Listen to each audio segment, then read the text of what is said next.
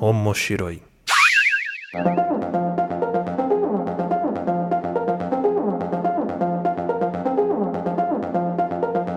Olá a todos, sejam bem-vindos ao Omoshiroi, eu sou o Luiz Onzuker e este é o podcast onde nós vamos discutir os assuntos relacionados a animes, mangás e tudo que envolve o universo otaku e da cultura pop japonesa. Lembrando que o Moshiroi é um podcast que pertence ao feed do Papo de Louco. Para saber mais sobre esse e outros programas nossos, você pode acessar www.papodilouco.com ou seguir a gente lá no Twitter, que é o Papo de Louco Underline, ou no Instagram, que é Papo de Louco Underline Podcast, ou nas nossas redes sociais pessoais, que a minha é arroba Luiz Hunziker lá no Instagram. E no episódio a gente tá aqui para falar sobre um assunto um pouco obscuro para nós aqui no ocidente, né, sobre a cultura pop japonesa. A gente tá aqui para falar hoje sobre os game shows japoneses.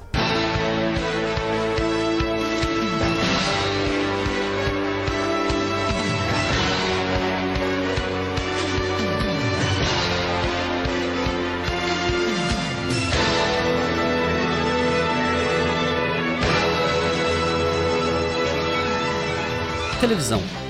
O principal meio de entretenimento nos últimos anos sempre foi uma fonte praticamente inesgotável de diversão e informação para todas as famílias do mundo.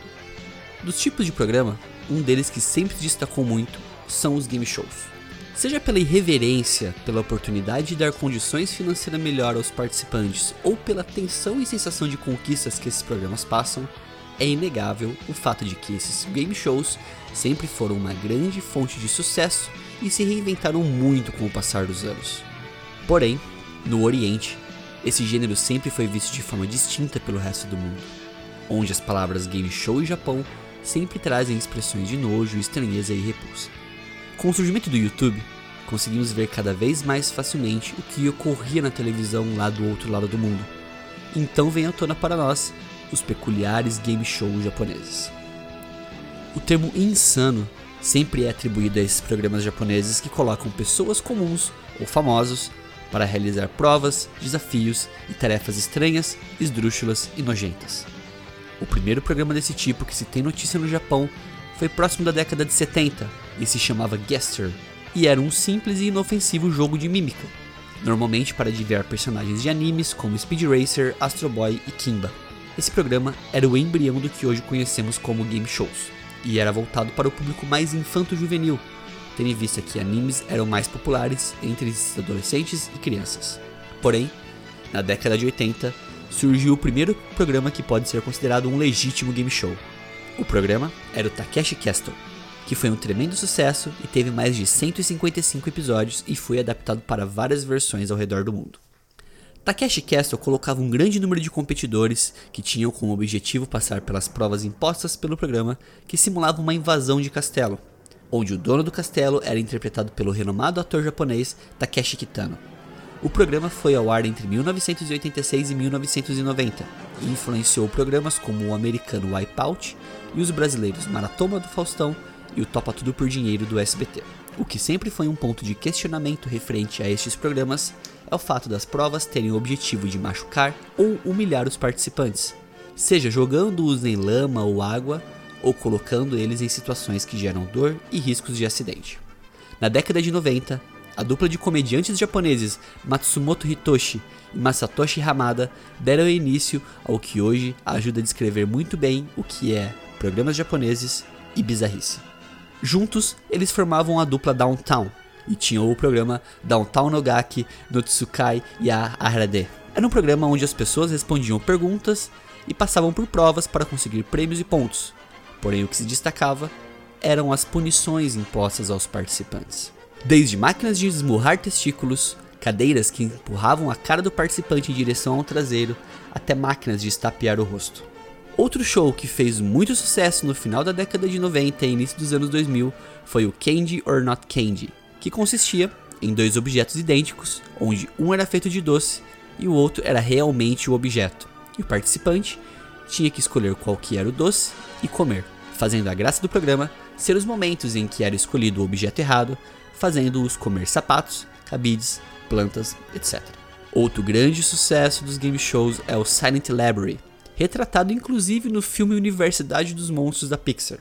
O objetivo? Passar por provas e desafios que envolviam dor sem poder fazer nenhum tipo de barulho, já que as provas se passavam dentro de uma biblioteca. De lá para cá, muitos outros programas se tornaram populares na internet, desde as famosas provas de soprar barata na boca de outra pessoa por um cano do programa Akei Bingo, das provas escorregadias do Genius Shimurazu, até as eróticas e pervertidas provas que existiam no programa Midnight Yoshikai. Mas a pergunta que fica sobre o assunto é: por que esses programas são tão estranhos e perduraram por tanto tempo? A resposta pode estar no público japonês e em você também. Quando falamos que os programas japoneses são estranhos, pervertidos e bizarros, olhamos para eles com uma estética da nossa cultura, com os pontos de valores que nós carregamos para o que consideramos programas de qualidade. Mas se olharmos bem, estes programas são nada mais nada menos do que tentativas de escape e entretenimento simples, de certa forma barata, que é utilizado para trazer humor e entretenimento para os mais de 120 milhões de japoneses. E você? Nunca assistiu um programa de qualidade duvidosa pelo simples entretenimento e pela facilidade de acompanhar esse tipo de programa? Sem necessidade de pensar ou de ter que interpretar o que está sendo apresentado na tela da televisão? Reality shows, game shows, programas de imitação, tudo isso entra no grupo de programas de entretenimento fácil e rápido. Porém, estes que nós falamos são adequados para a nossa realidade e nossa cultura. Já tivemos exemplos de programas que utilizavam da mesma prática aqui no Brasil para atrair o público e entreter, e que podem ser considerados até mais apelativos que os japoneses. Programas como Fantasia, Coquetel, programa do Gilberto Barros, Prova da Banheira do Gugu, Tiazinha, lá do programa H do Luciano Huck, entre outros. O que devemos sempre considerar quando assistimos estes game shows é que eles são feitos para a cultura japonesa onde alguns tabus e práticas são totalmente diferentes da nossa, e que não são todos que assistem ou gostam desse tipo de programa. E tal qual como acontece aqui no Brasil, estes shows são feitos para atender a grande massa de público e funcionam como uma zona de escape para a rotina, responsabilidade e problemas do dia a dia.